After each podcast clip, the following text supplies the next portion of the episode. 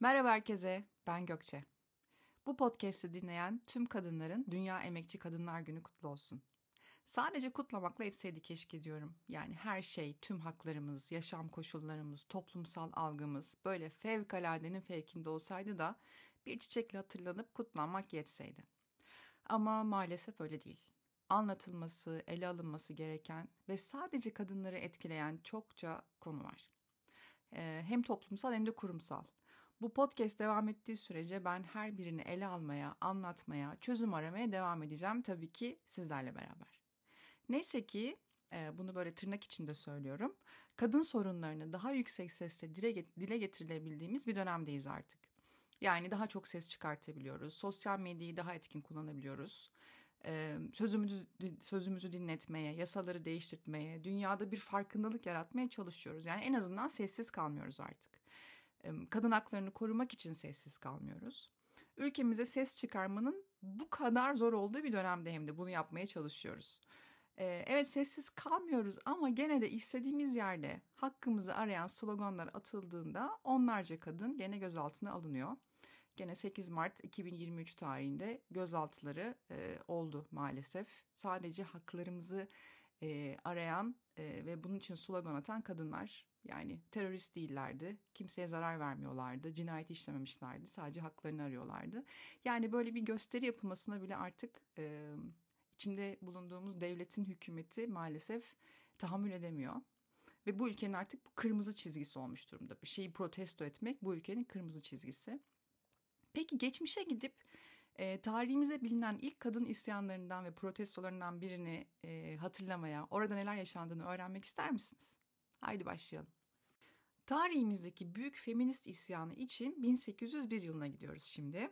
Tahta 3. Selim var ve 10 Ağustos günü öyle bir ferman imzalıyor ki işte isyanların, protestoların fitilini de ateşlemiş oluyor. Fermanda e, yeni bir gümrük vergisi ilan ediliyor. Hatta yeni bir gümrük vergisi daha ilan ediliyor. Çünkü bir tüccar dışarıdan Bursa'ya ürünler ya da o zamanki tabiriyle işte yükler getirdiği zaman bunun karşılığında 110 kuruş vergi verirken yeni fermanla beraber bu 220 kuruşa çıkmış oluyor. Halk fakir, yoklukla mücadele ediyor. Diğer tüm vergilerden omuzlarını kaldırmaya halleri yok. Savaş ve saray saltanatıyla mücadele etmekten bitkin durumdayken de eklenen bu yeni vergi halkı iyiden iyiye ezip geçiyor. Üstelik Bursa büyük bir yangın felaketinde atlatmış, şehrin üçte ikisi de yok olduktan sonra yapılıyor bu. Yani halk artık gerçekten tükenmiş durumda. Bu sırada şehirde ayrıca müthiş bir çekirge istilası oluyor. Şehri basan çekirgeler nedeniyle tarım da etkileniyor ve hububat ürünleri alınamıyor o sene. O hale gelmiş durumda şehir. Bu durum tabii ki fiyatların artmasına neden olmuş ve tam burada bir es verip tarihin günümüze yansımasının ne kadar garip bir şey olduğunu görüyoruz öyle değil mi? Sanki bugünümüzü dönem dizisi için değiştiriyormuş gibi anlattığımı fark ettim bir an. O yüzden bir es vermek istedim. İşte ne diyorduk? Ürünlerini alamıyorlar. Yani çekirge istilasından da etkilenmişler. Artık halk aç kalmamak için mücadele vermeye başlıyor. Çekirge felaketi, işsizlik ve yangın üst üste geliyor ve halkın tek umudu eskiden olduğu gibi e, dokuma yapmaya devam edecek para kazanmak. Bunun için de tabii ki yurt dışından gelecek işte o ürünlere ihtiyacı var dokumaya devam etmek için. Ve hayatta kalma mücadelesine devam etmek istiyor tabii ki. Yangından kurtarabildikleri tezgahlarında ipekli ve pamuklu dokumalar yapıp tüccarlara satış yapmak istiyorlar. Bunun için e, yurt dışından ürün getirmeleri gerekiyor ve getirdikleri ürün başına da eskiden 110 kuruş verirken şimdi artık 220 kuruş verilmesini emreden bir fermanla karşı karşıya kalıyor. Bu ürünleri e, Bursa'ya getirecek tüccarların da işi zordur. Çünkü iki misli vergi ödememek için mallarını gümrük yolundan değil de kaçak yoldan Bursa'ya getirmek isterler tabii ki. Ve padişah bu kaçak olayının da önüne geçmek için bir dizi önlem almaya başlar. Ee, işte Bursa şehri etrafında gezecek ve vergi ödemeden şehre giriş yapan tüccarları belirleyecek bir e, gümrük kolcuları atar. Bir çeşit zabıta gibi düşünebilirsiniz. Gezerek tespit yapmaya başlarlar. Hatta bu kolcular için ayrıca bir gümrük binası yapılmasına karar verilir. Yani bu bina yapma işi gerçekten geçmişten günümüze gelmiş bir gelenek yani. Hani bir şey bir görev atanıyor onun hemen bir inşaatlı binası yapılıyor falan. Çok gerçekten komik ve ilginç. Ve bu kararda tabii ki kim veriyor? Sultan Selim Vakfı veriyor. Hemen de bir vakıf. Yani vakıf üzerinden para e, aktararak işte e, iş yaptırmak falan gerçekten geleneksel olmuş bu e, Osmanlı'dan günümüze kadar gelmiş. Hatta ve hatta bunu yap, yeni yapılacak binanın yıllık kirası olan 25 kese altının da hazineden vakfa ödenmesi isteniyor. Yani sarayın hazinesindeki para halka harcanacağına vakfa aktarılıyor falan çok tanıdık şeyler. Hem hazineden hem de Bursa gümrüğünden alınacak kese kese altınlar, vergiler vakfa aktarılmaya başlanıyor. Tüm bu, tüm bu gelişmelerden sonra e, halk artık isyan ediyor ve ilk protesto gösterileri de başlamış oluyor. Bu protesto gelişmelerinden haberdar olan 3. Selim sadrazamına bir haber yolluyor ve aynen şöyle diyor. Sizin düzenlediğiniz şekilde vakfı kurdum. Lakin bu vesileyle fukaraya zulmedilmesine, mağduriyetlerine rızam yoktur. Kişi vakfını hayır için kurar. Vakıf ve gümrük olayı araştırılsın, zulüm varsa istemem.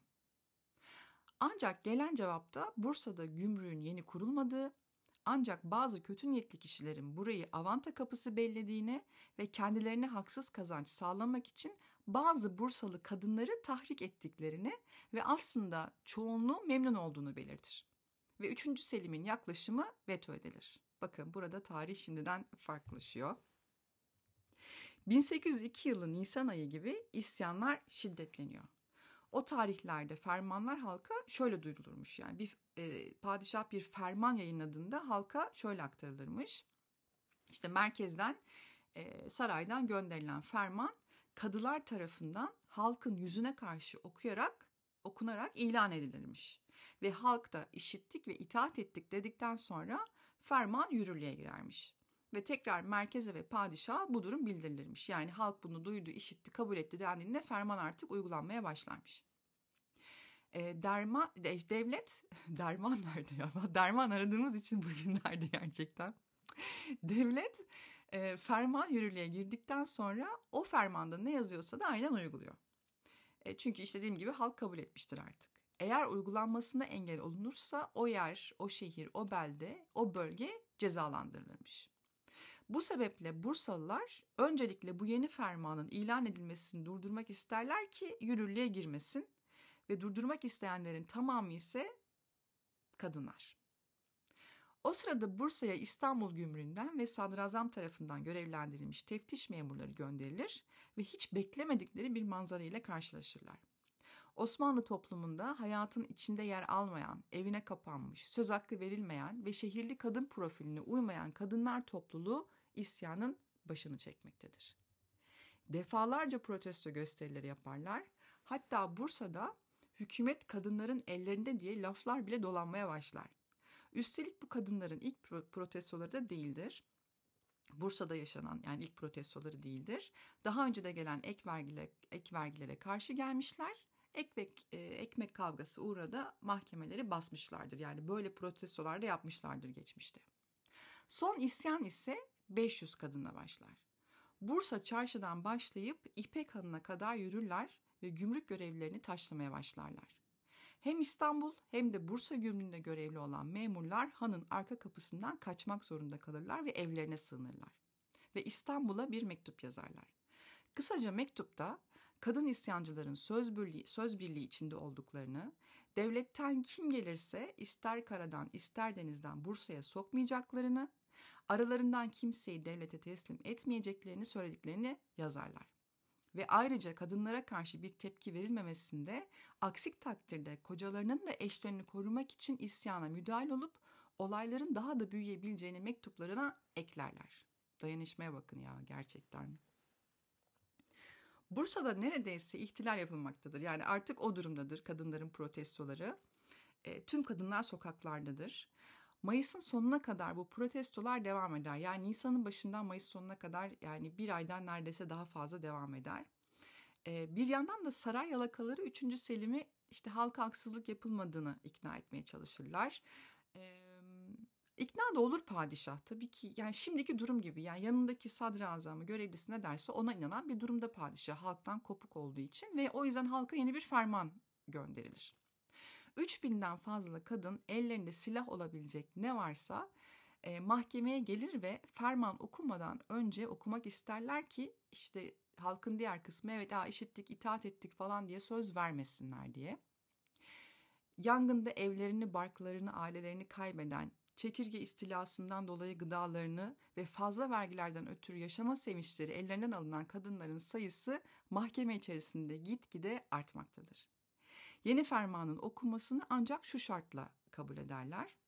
Zaten verdiğimiz vergilere eklenen bir misli vergiyi ve vakfa aktarılacak 25 kese altını kabul ederiz. Ancak Bursa'ya yeni bir gümrük binası yapılmasını ve Bursa'dan alınacak yeni bir gümrük vergisini kabul etmeyiz derler. Yani yine padişahın dediği olsun bu vakıf buraya ne yapmak istiyorsa yapsın e, onu da kirasını ödesin hazineden. Biz zaten vergi mecbu, e, mevcutta verdiğimiz vergimizi vermeye devam edelim ama yeni bir vergi istemiyoruz derler. Ve Bursalı kadınlar günler süren haklı mücadelelerini kazanırlar. Bizlerin de verdiği mücadeleleri kazanmak için sosyal medyada repost etmekten fazlasına ihtiyacımız var. Verdiğimiz her mücadeleyi temeli sarsılan adaletin geri gelmesiyle kazanacağımıza ve mücadele etmemize gerek kalmayacak günlere kavuşacağımıza sonsuz inanıyorum. Hepinizin tekrar Kadınlar Günü'nü kutluyorum. Görüşmek üzere, hoşçakalın.